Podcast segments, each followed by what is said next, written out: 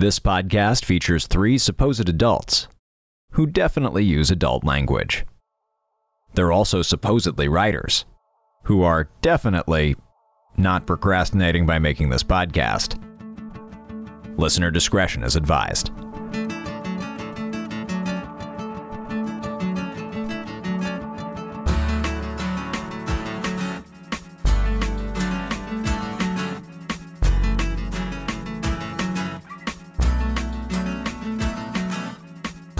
Welcome to No Bad Ideas, the storytelling game show where we take the worst ideas from the internet and try to turn them into stories that are actually good. My name is Sarah Shackett. I'm still your second Bad Ideas co host, but I'm going first today. And I'm Zach Valenti, still your third Bad Ideas host, uh, because our stalwart first is missing in action. Gabrielle, we miss you. We'll see you next time. In the meantime, we are joined By the one, the only, the showrunner of Valence. It's Will Williams. Will, how's it going? Hi, it's going so well. I'm so happy to be here. We are so happy to have you. It has been too long. Truly. Yes. It is it's always a delight to see your face and to hear your wonderful ideas for these very silly stories that we are going to come up with. But if anyone hasn't heard Valence before, what's like the 30 second pitch for the show that you do? Yeah. So Valence is an urban fantasy serialized audio drama with themes of identity and data privacy and found families and queerness and how to navigate an oppressive world that hates you and wants you to stay silent. We are just about to finish our third season, which is our final season. So if anybody is looking for something to listen to all of, great news.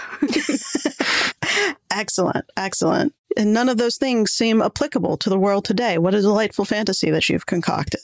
Oh, yes. It's not anything like real things. No, of course not.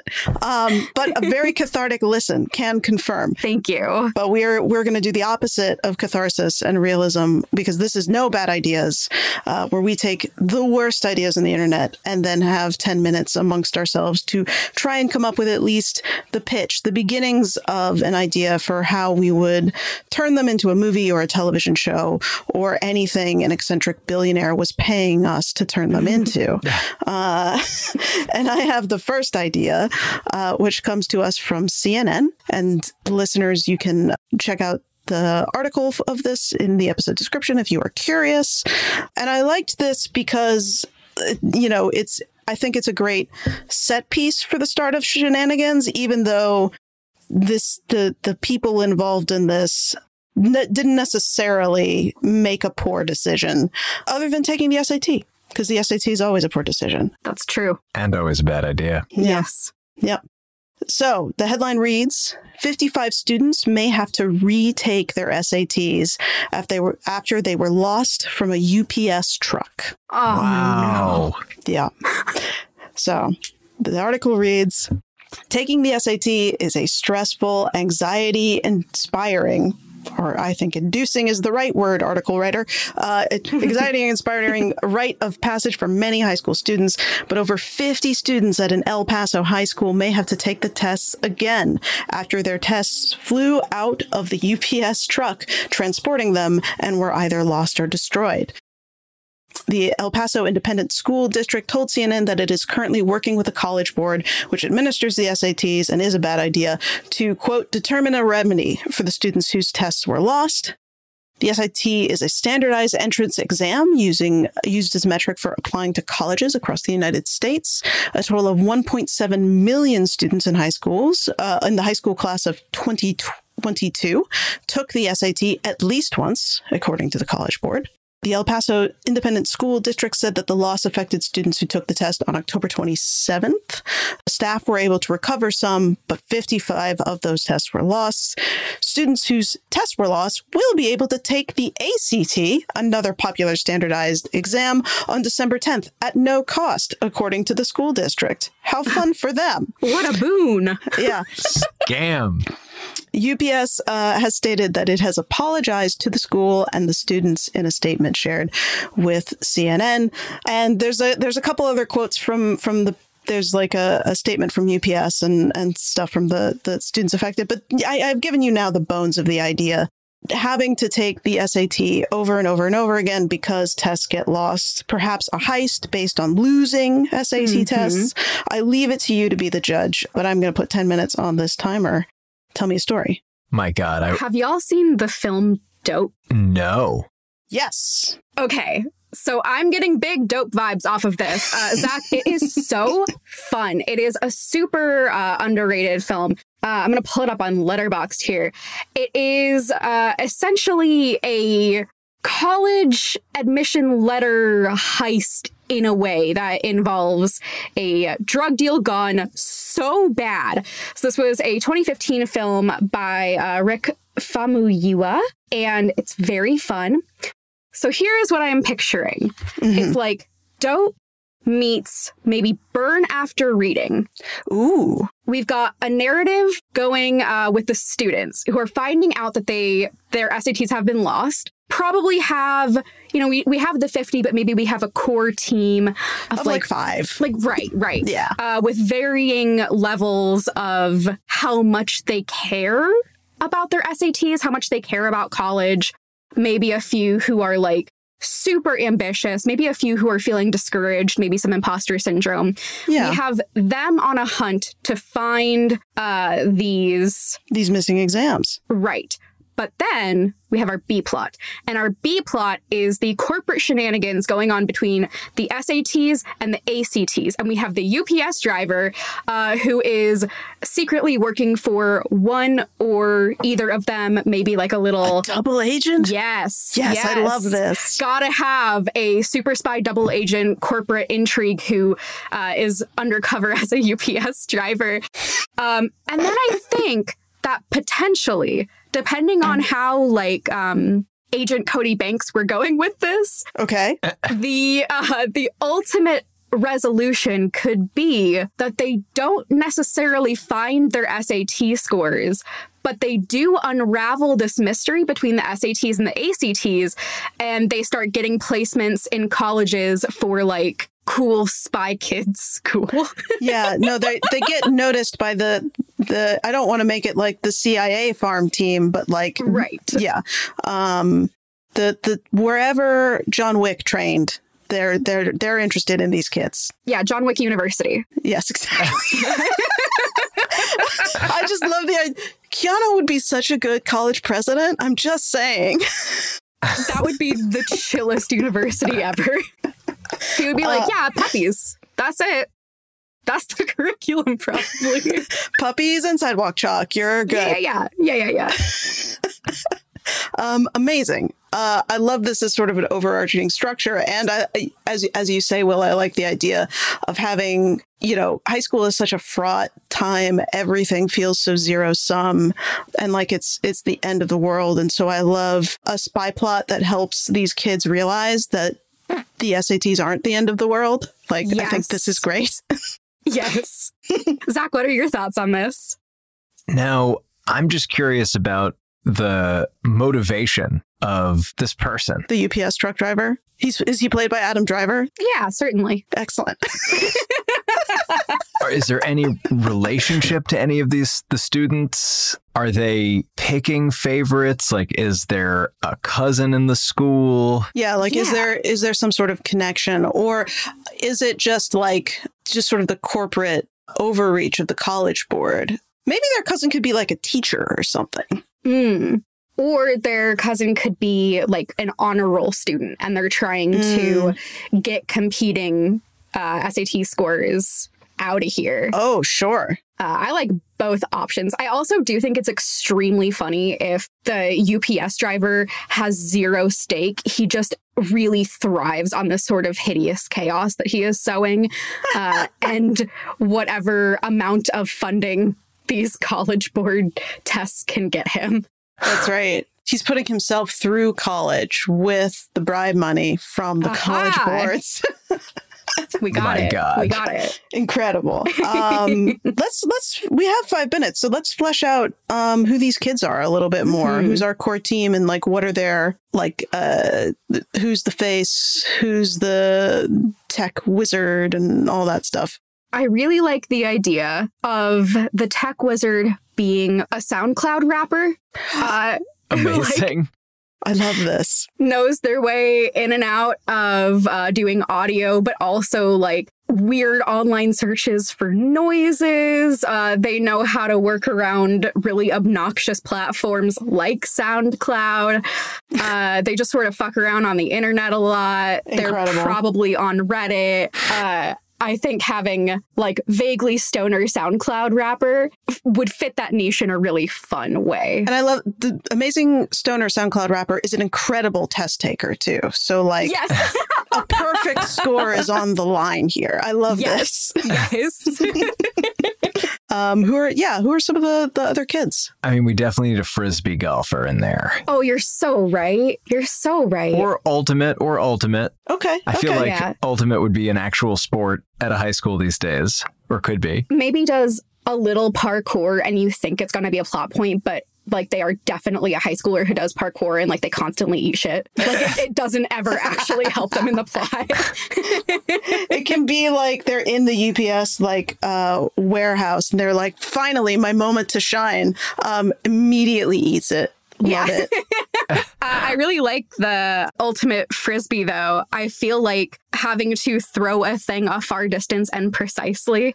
I do see, depending on how camp it gets, finding one of these envelopes with these test scores and having to like fr- frisbee it. Oh my and god. the film just follows that logic of like, yeah, yeah, this will do a frisbee thing, absolutely. Yeah.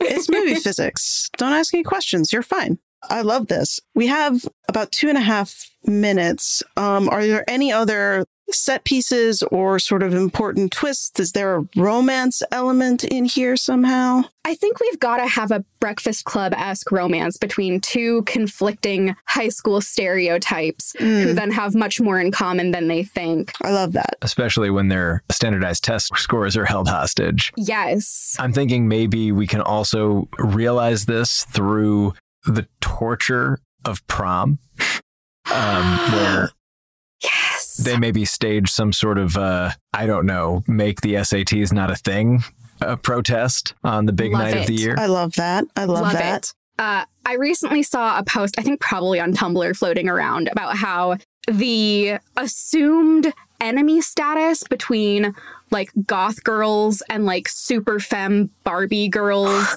is like so not correct because they are both doing gender the same way, just in opposite directions. Yeah. So I would love to see a goth girl super prep rom- romance here like you said, bring it together during prom, have some sort of cancel the SATs protest.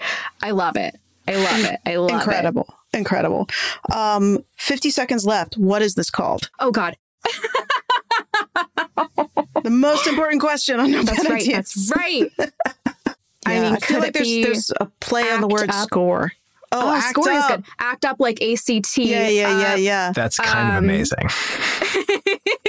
I do like uh score though. It could be like, you know, main character's big score, but it's instead of like heist score, it's test score, but it's also heist score.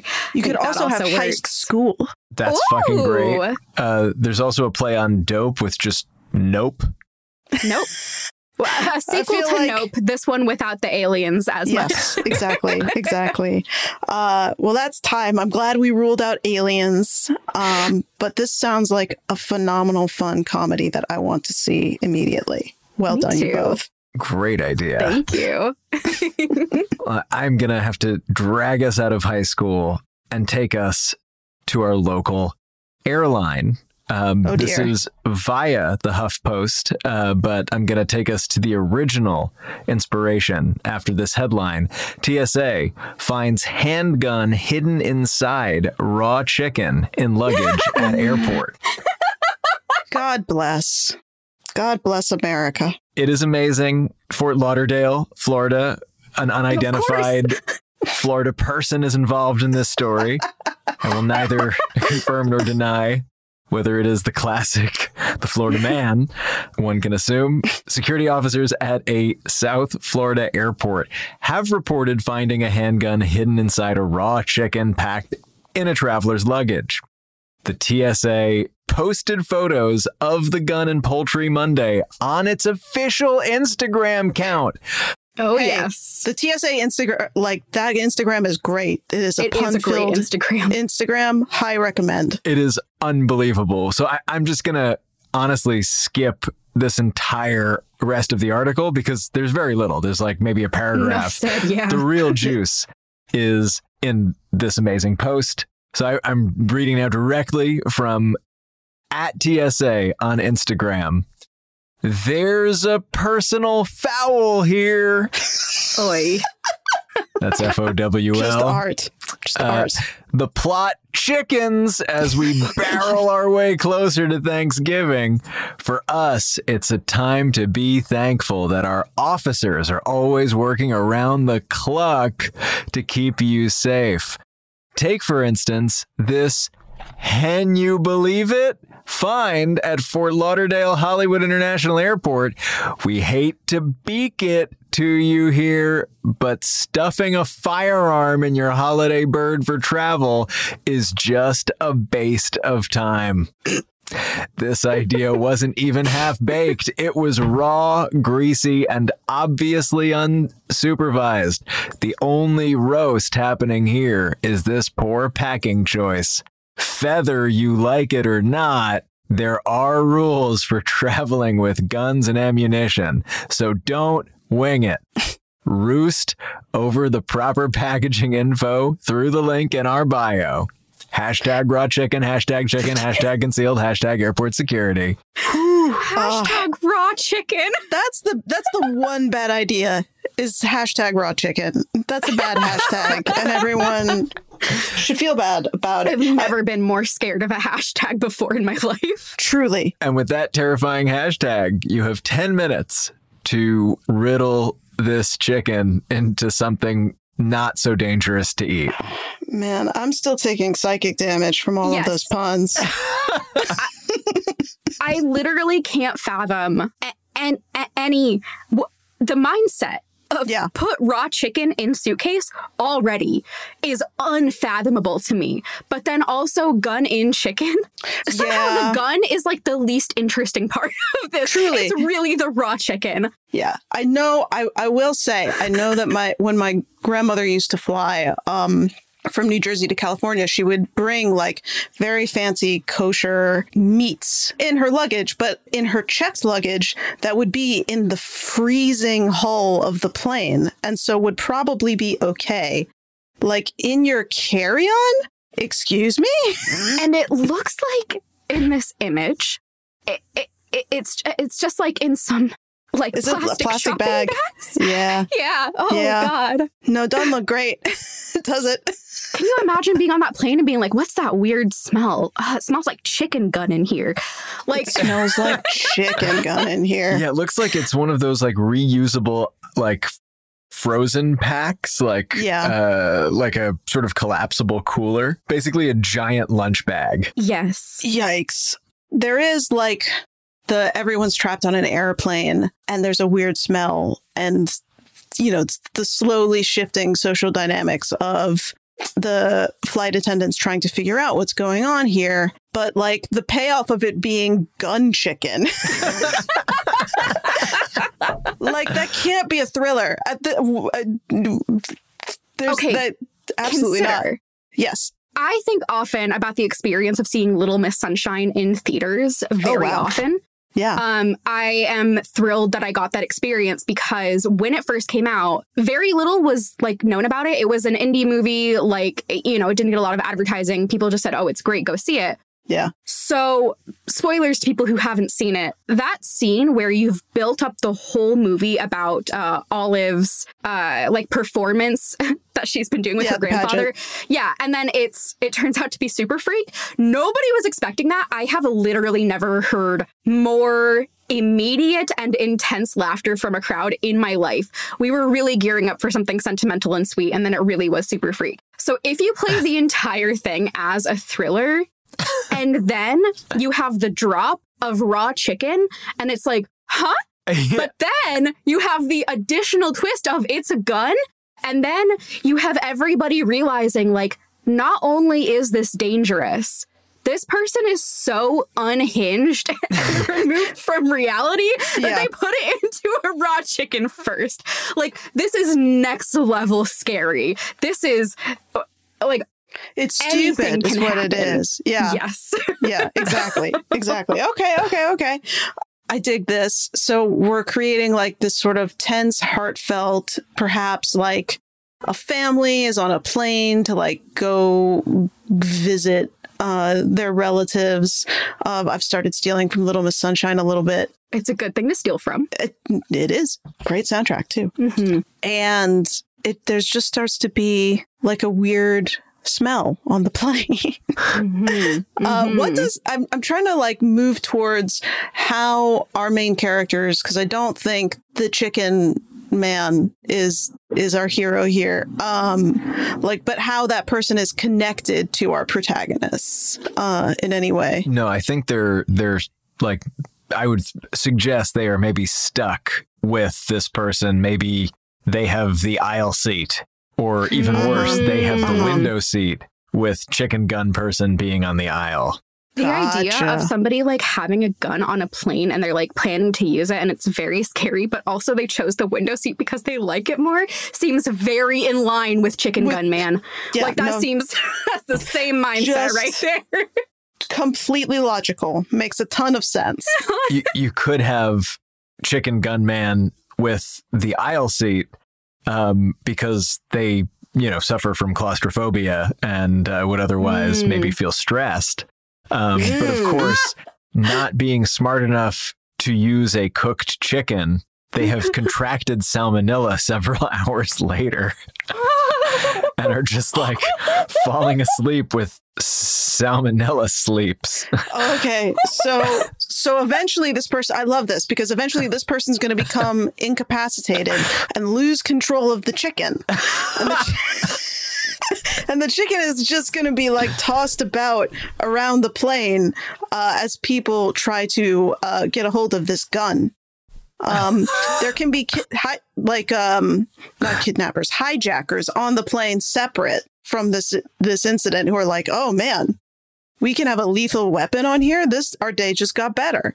We were using box cutters. Um, Family who is there also could be bringing along their family cat or dog, cor- uh, which yep. could be flipping out because of uh, chicken gun smell.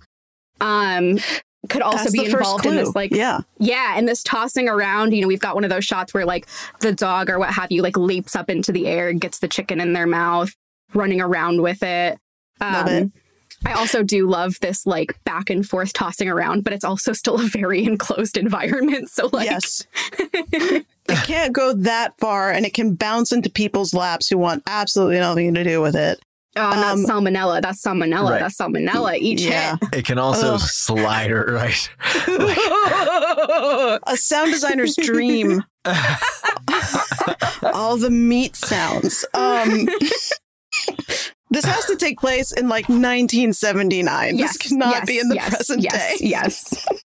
agreed Um, agreed I think that we also got to have like flight attendant be another supporting character here. Love that. You know, they are maybe on top of things. They're trying to figure things out. They are probably trying to figure out like how to convey this to the pilots, but not have the pilots like freak out all the way. Right. Both because um, they want to make sure that the flight is safe and also because like it's 79 and they're a woman, you know? Yeah. Yeah. Um, They're on the verge of to- promotion. They're going to be like the first woman promoted to a thing. And so this flight has to go really well. They have to keep it under control. and it's the it's worst single fight ever flight. to do that. Yeah, exactly. Yeah. Uh, who ultimately winds up with the gun from inside of the chicken? So I think it I'm guessing that like if if everyone's in a row, then we have two protagonists um who are like a couple or siblings of some sort. Uh huh. Uh-huh. Um, and so one of them probably gets control of the gun, Mhm. um, and then would have to like incorporate some part of the argument their counterpart made in order to like successfully neutralize the situation, if that makes any kind of sense. Yeah. Yeah. I think um, there should be some discussion of like, hey man, it's okay. We'll land and then I promise we'll cook this chicken for you. It'll be delicious. And the other sibling is like, we no, no, no, no, no, this chicken cannot be ingested. uh, and the other sibling is like, no, it's cool. It's Yeah. cool. Uh, Everything's cool, man. it's fine. Uh, we'll land, and either we won't cook the chicken, or we cook the chicken and then we just serve it to Chicken Gun Guy, and it, like you know, win-win. Either way, In the last 30 seconds, what is it called? it can't be called Chicken Gun. Um, But it could be. it could. it could be called Flightless Bird. Yeah. Flightless bird I like That's a pretty lot. good. That's pretty good. It's got, Uh, it's got legs. oh man. Maybe not wings. There was something in the TSA post that I really liked. There was nothing in the TSA post that I liked. Uh, don't wing it. Don't the Don't that's wing thing it. Don't wing it. For the wing. Oh, For the wing. Amazing. That was fucking amazing. I love what you did with that. What a nightmare. like what an idea, Zach. Oh my god. yes. Yes. I'm kind of shocked we haven't pulled from the TSA Instagram before Oh, now. I'm going Um, back. Inspired. I'm going back Yeah. for more. Inspired. truly inspired. Uh fucking Florida. Cannot Chicken believe. gun. Chicken. I mean, we should, we should title the episode that. I can't believe I didn't make a joke about Guy Fieri's restaurant Chicken Guy. Right there. Uh, right there. Right there. this is the thing about the 10 minutes. You're the Uh-huh. immediate. Yeah. Well, we're gonna Truly uh, incredible. Pour some Listerine down our ear holes, and we'll be right back after this.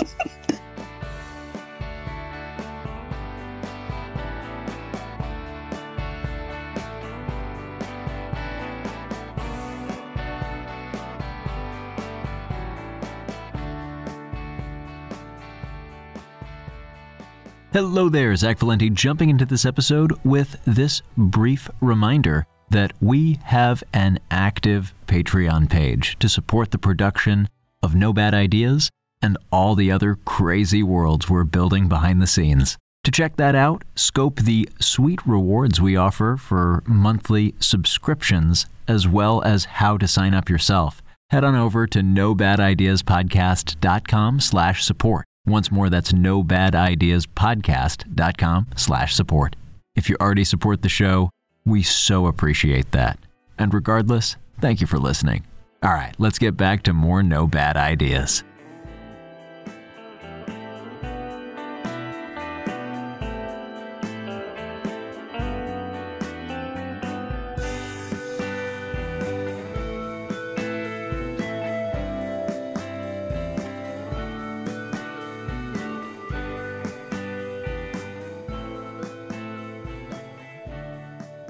All right, we are back with our pal Will Williams, the showrunner of Valence, uh, which is wrapping up its third season as we speak. You should go listen to it, but after this, let not right now, later.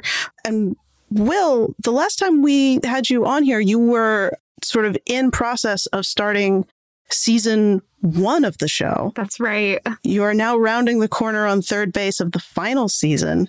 And curious, just kind of like finales are hard, man. How are you feeling? It's it's so weird. It's really bittersweet. Um, I Yeah. realized as I started sound designing this third season that this is the first long form creative project that I have ever finished.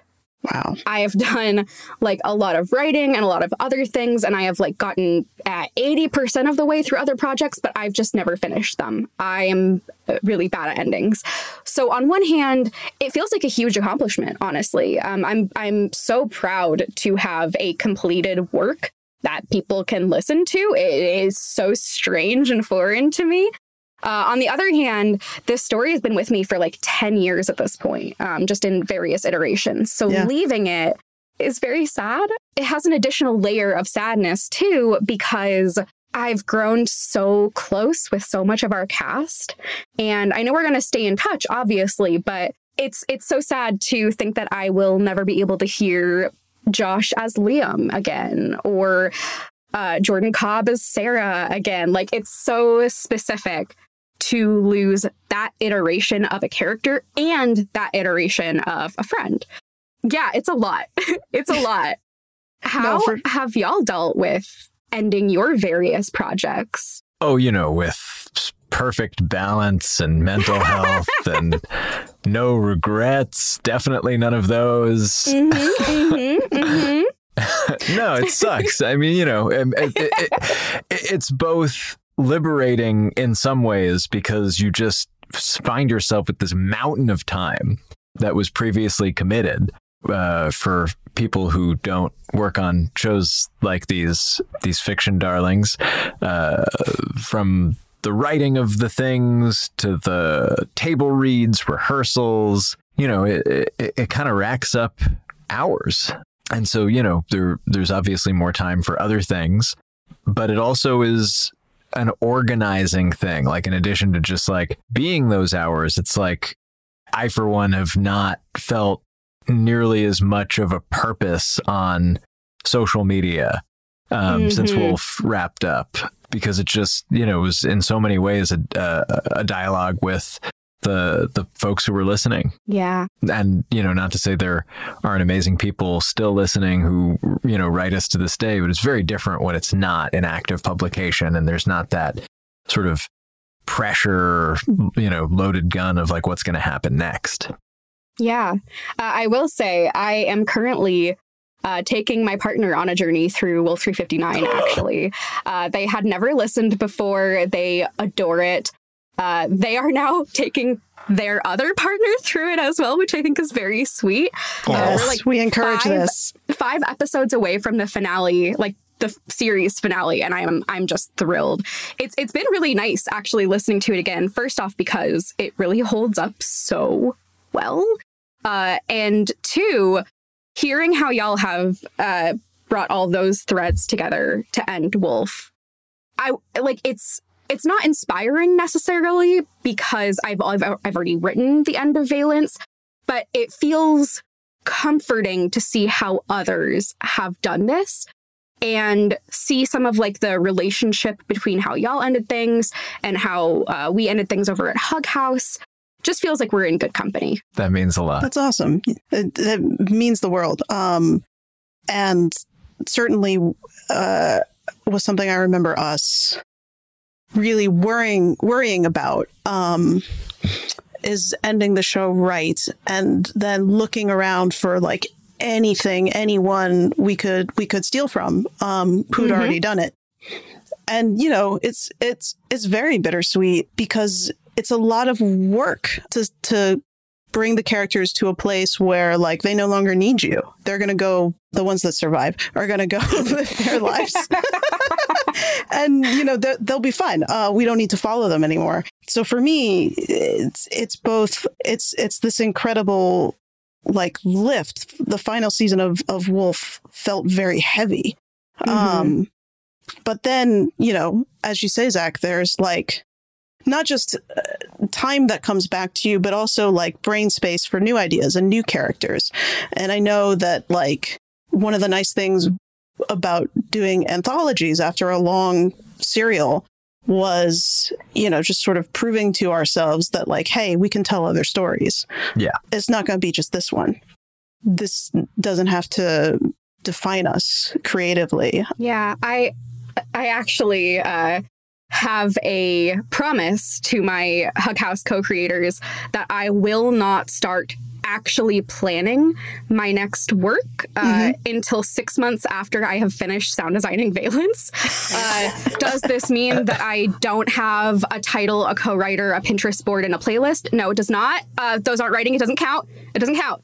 Um, It's pre work. It's fine. it's pre-work. Uh, yeah, I, I, I almost feel like I'm cheating on Valence at some points, just like having other ideas. But one thing that's nice is similarly, we've uh, at Hug House we have Hexadeck, which is our anthology that is all based on like Pantone colors. Oh, we started taking submissions for that, and we're going to be working on producing uh, those those episodes. And again, it is like it's very nice to remember that I don't just have valence in me. I'll be just sound designing those pieces, but even that, getting into that different creative framework for myself of even just like how does this different world sound is so refreshing um, and it makes me feel uh, much more at peace knowing that i'll be able to pivot after valence which has such a specific soundscape and get to do something uh, a bit different still scary uh, and I also always worry when I'm doing sound design for somebody else's writing.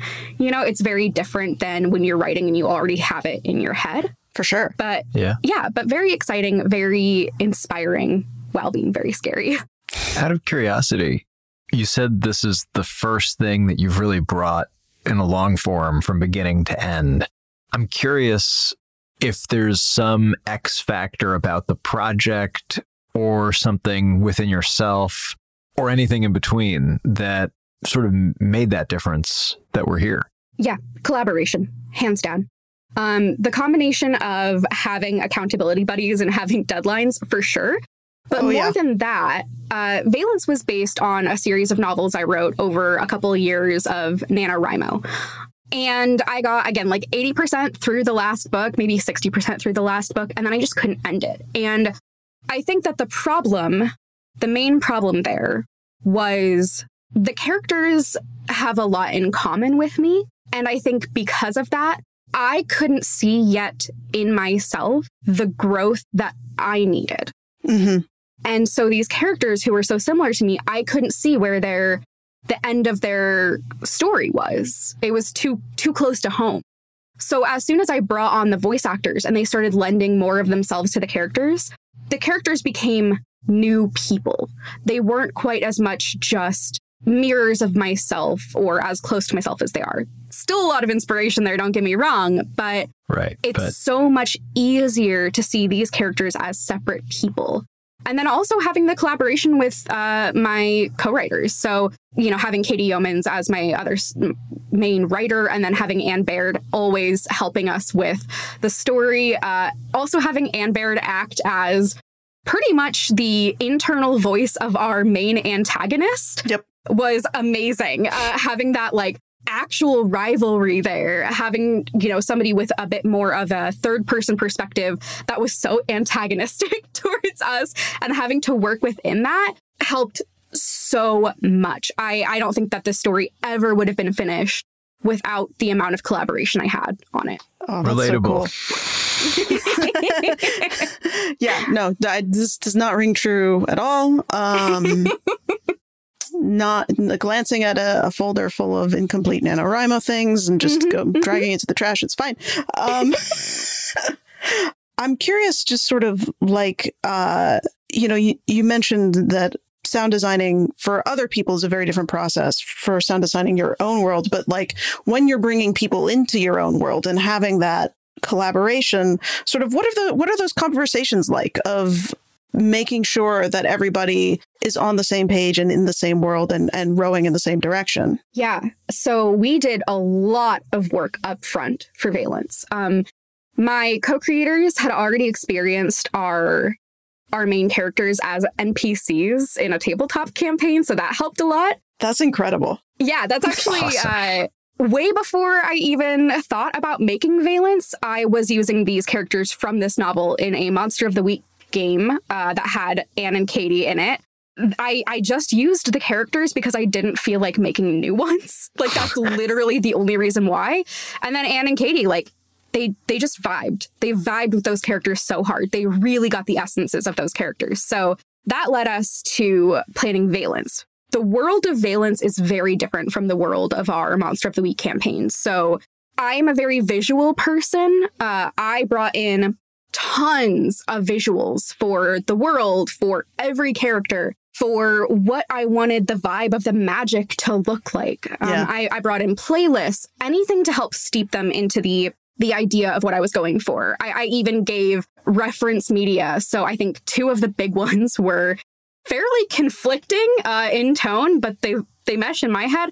I gave them Mr. Robot and Nick and Nora's Infinite Playlist. You know, it's not crazy. Right? Like they've I think that they both uh capture the city feeling in the way that I wanted to. Yeah, there's possibility, but like in very different directions. yes, yes. Uh, I wanted I wanted the uh, dry darkness of Mr. Robot, but I also wanted to loop in some of the like goofier, sweeter comedy of Nick and Nora, that like bantery dynamic. So mm-hmm. having all those reference helped a lot. And then we tried to find who would be kind of like in charge of what concepts. So I am not a world building person. Um, if somebody asks me how the magic works, I say, oh, I, I made it up. It's not real. Um, that's like the best I can do. but I am very much a metaphor and theme person. I, I try to make sure those are always present. Katie, meanwhile, is very much a world building person, um, thinking about like everything that goes into making the magic work right, what makes sense. Uh, they're also really, really good at writing things like negotiations and break ins and these big action scenes where I am very much a like quiet character moment person. And then Anne, meanwhile, incredible researcher, again, like the voice of our uh, antagonist. So they always were like a little bit separate in that way so that we could keep our um, our motivations separate. Once we had that all lined up, we kind of, you know, broke down who would be the point person on certain things. And then we just communicated a ton. I think another big part of making sure that this all worked and was cohesive, even as I'm bringing people into my world, is that I just had to stop thinking of it as my world. You know, I, I do have final say at the end of the day. I am the showrunner, but I have used my final say so little uh, because, like I said, like collaboration is everything to this show consistently my co-writers my actors uh, creative consultants we've brought on have shaped it so much and it's much more fun for me to play in that way. It makes me uh, more curious. I'm more surprised by it. You know, I, I had played in the sandbox of the world as mine for so long in writing the novels that it got boring. It got really stale. Yeah. Uh, I needed those other voices in there to make that world more alive. That's amazing. I'm fascinated by like moving the same story through different media, um, be it TTRPGs, novels, uh, audio fiction. Have you sort of developed uh, new understandings of like each by having the story and it moved to different places? I, I, it's just so fascinating. Absolutely. I, I, think that the biggest difference for me, um, because I do think of it as character first, and how do these different situations change each character? Mm-hmm. Uh, I think that that really influenced a lot of it. So I have different versions of the protagonist Liam all living in my head. So I have Liam from when he was a Dungeons and Dragons character. I have Liam from when I did a character Tumblr from him. Uh, I have the Liam who is in the novels. I have the Liam who's in Valence. I have uh, Liam if he were a, a sad Victorian boy. I have Liam if he were in a cyberpunk universe. I have Liam in uh, an 80s take on Valence. Uh, these all live in my head. So I think the biggest changes in seeing these things from a different medium and how it changes is the way that characters speak a lot of the time. Mm. Um, dialogue sounds very different for me on the page than it does in audio. And dialogue is also very different for me if I'm trying to like actively in real time communicate with players of a tabletop. The way that information is disseminated is for me very different in all of those. On the page, you can have a character say very little, but you can convey a lot through everything else, through, you know, your symbolism, your descriptions, even, you know, internal thoughts. We translated some of that in Valence uh, for having a main character who speaks pretty little uh, compared to the other characters, but then we have uh, his internal monologue going as well. In tabletops, though, if you have a character who's supposed to be helpful and is only giving you like little tiny sentences because they're bad at speaking, that doesn't work. it doesn't work very well at all. Yeah. Which meant two things for Liam as a character. One, I had to make him more verbose. And I found through that, like when he bristled against that more and what implications that could have, it also meant that instead of Liam being the like main character, quote unquote, that I played, it was Nico, who is the love interest is the best way to put him uh, in Valence, which meant I got to embody him a lot more, build up his past, build up you know his motivations and why he would be helping these characters and what motivations he had just by merit of he won't shut the shut up like can I say fuck on the show? I don't yes, remember. You can. Yes. You I thought absolutely so. can. Uh, yeah, he won't shut the we fuck up. We encourage it. um, so he was just more verbose and he would explain things to characters in a way that added a lot of uh, trouble for them. He would think that he was being super explicit and very clear, but they wouldn't, which added for a lot of miscommunication for the characters, which was very funny. Like in in a uh, hijinks filled world like the Monster of the Week system, having just enough of the right information, but then like a lot of unclear information leads to a lot more chaos and a lot more of the characters trying to piece something together. Yeah. Yeah, I just think having characters at different utilities in different stories based on the different medium they're in, you get to learn so much about different aspects of those characters and how they respond to things differently and how they interact differently. I highly recommend if you have characters that you are attached to and you're putting them into one medium, try them in a different medium.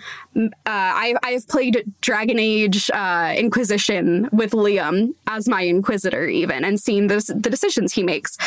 You just never know what sides of a character you will find when you put them somewhere else. It's incredible. Thank you.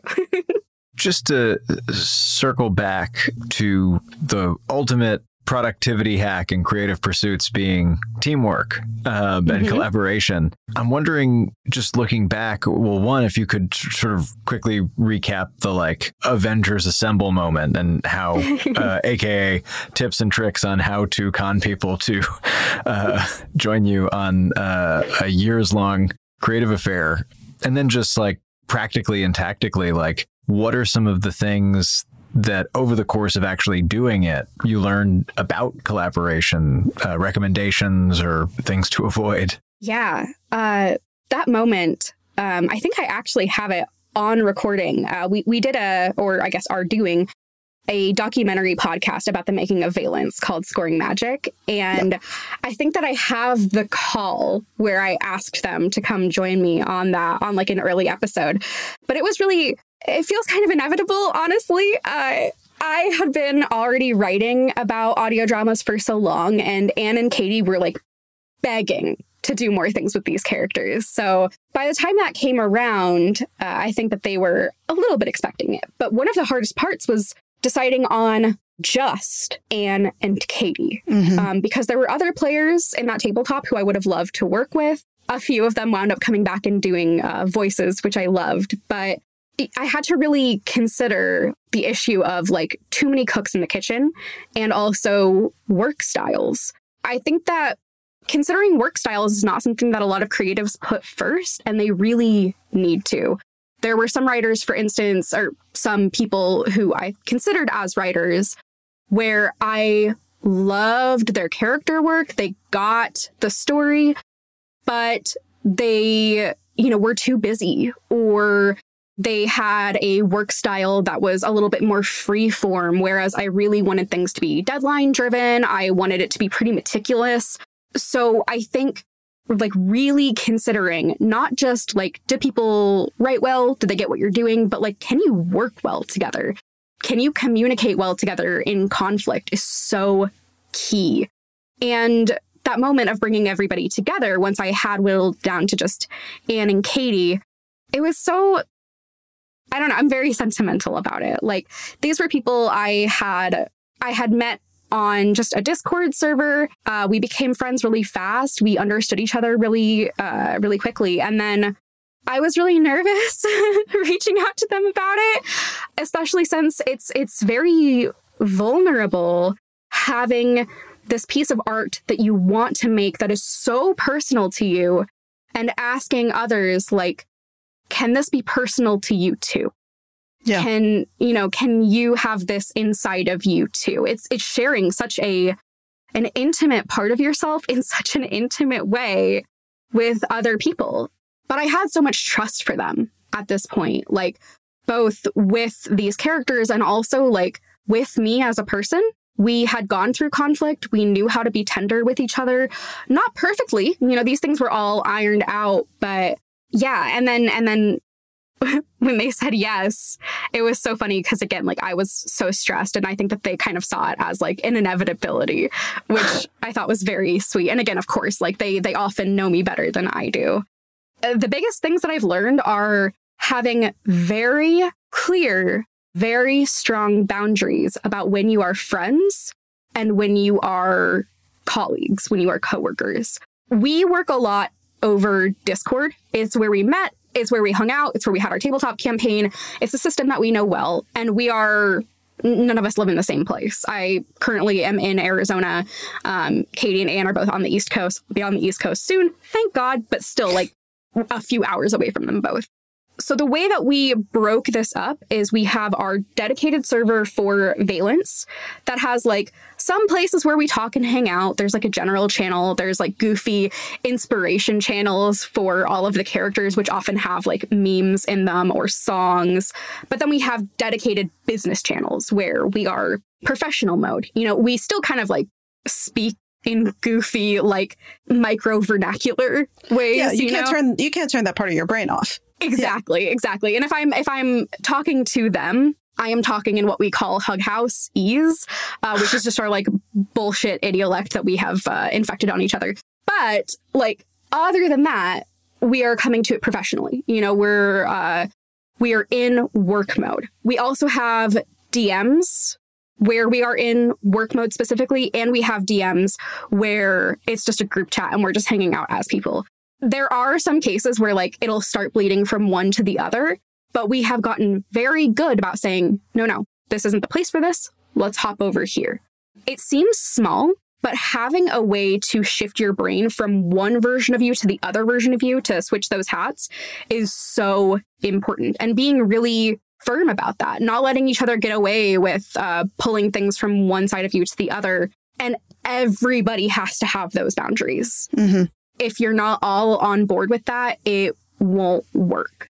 And if you start having conflict within your work, you will start having conflict within your friendship and vice versa. Having the separation really allowed us to have conflict in work that doesn't necessarily bleed over to our friendships, which I think has been really vital. When there is bleed over too, because sometimes there is, it's a lot easier to figure out like, okay, you know, one of us is saying that they don't feel heard by the others, they don't feel as listened to. Let's break down where is that in the friendship? Where is that in the business? What are ways that we can support you better in those two different modes. Just having the delineation in your brain is already doing so much of the work. And my last question, that was fantastic. Um, for anybody who's listening, thank you is thinking about inflicting a fiction podcast upon themselves, the creation of one, is there anything that you would go back and tell yourself just starting out if you could time travel back? Um, that uh, about anything from the writing, sound design, like how to deal with like people that like the show or don't like the show getting after you about things like i'm curious what your your top hits would be uh yeah um potentially on a dark note, hey, uh, this these characters have even more in common with you than you think. Talk to your therapist harder. Uh, and then I think also uh, for me, I found that, for instance, I'm really, really, really picky with how it sounds. I would have told myself, hey, you should be sound designing this from episode one. If you can't find the time to do that right now, you need to wait until you have time. You're too picky. Um, I think also when it comes to people not vibing with it, because Valence is a very, I think, very divisive podcast. People either really like it, they get it, they vibe with it, or they hate it. And I totally understand why. It is very specific and uh, incredibly uncomfortable. um, I always knew it was going to be like that going in, but I think reminding myself if this is stressing people out, if it's making them anxious and uncomfortable and it's not hitting them right, that's good. That's what you intended. Don't ever forget that. The people who are going to find this a comfort, they're who you're making this for. The people who are going to find this uncomfortable, but they like that, that's who you're making it for. The people who are made uncomfortable and they don't like it, um, that's good. That's still also good. Um, this should be a work of art that speaks to a very specific kind of person. And there's also, because the podcast deals with mental health so much, it, it always kind of feels nice when I see uh, somebody who it doesn't vibe with and they're like, this makes me so anxious, it's so uncomfortable. I'm like, good for you that like this doesn't feel familiar to you. That I'm glad for you. Uh, I think honing in on that instead of just thinking about like all these haters, man, these haters, uh, is is very helpful. And I think the last thing would just be like try to be present more. You know, try try not to think about like, oh, all this work, I'm so stressed, these deadlines, there's so much to do. Oh, I have to write this, I have to edit this. Focus on like how lovely that is that you get to have that experience with these people that you love and you trust even the moments that are stressful and painful are so like sacred. Those are sacred moments and they should be seen as such and held as such. It really, I, when you're in it, it goes so fast. Yeah. And then as soon as you're getting to the end, it, it's over so soon. And you see, like, yes, this was a big chunk of my life when I was in it. but it's going to be such a small chunk of my life in retrospect. It, it feels a lot like when people talk about watching their kids grow up, you know, like you'll never get these moments back. And even in the conflict, just seeing, I guess not even conflict, the stressful moments, seeing how uh, held I was by my co creators, seeing uh, how fun it was to see the actors bring in their own styling, bring in their own ideas, the writers bringing in their own ideas. That is such a, a, different way of getting to know people than you'll ever have anywhere else. And I wish I would have taken more time to like bask in the honor of getting to see these sides of those people. Amazing. Amen. Yeah. Well, we could talk to you for hours about about this stuff. Um, but I don't I don't think we can actually do that. We'll have to find more times, have you back on the show more, um, and keep having this conversation. Uh, but until then, where can the good people of the internet find you and find Valence? Oh, that's great. That's a great question because uh, social media is imploding as we speak right now. Indeed. Um, so I think that the best ways you can find me are uh, my site, which is wilwilliams.reviews. That's Wil with one L. Um, and then you can find Valence at valencepod.com or on uh, Podcatcher. Just search in Valence and you will find us. Amazing. Um, we'll go do that and we will be back in whatever podcatcher you are listening to this on next week with more No Bad Ideas.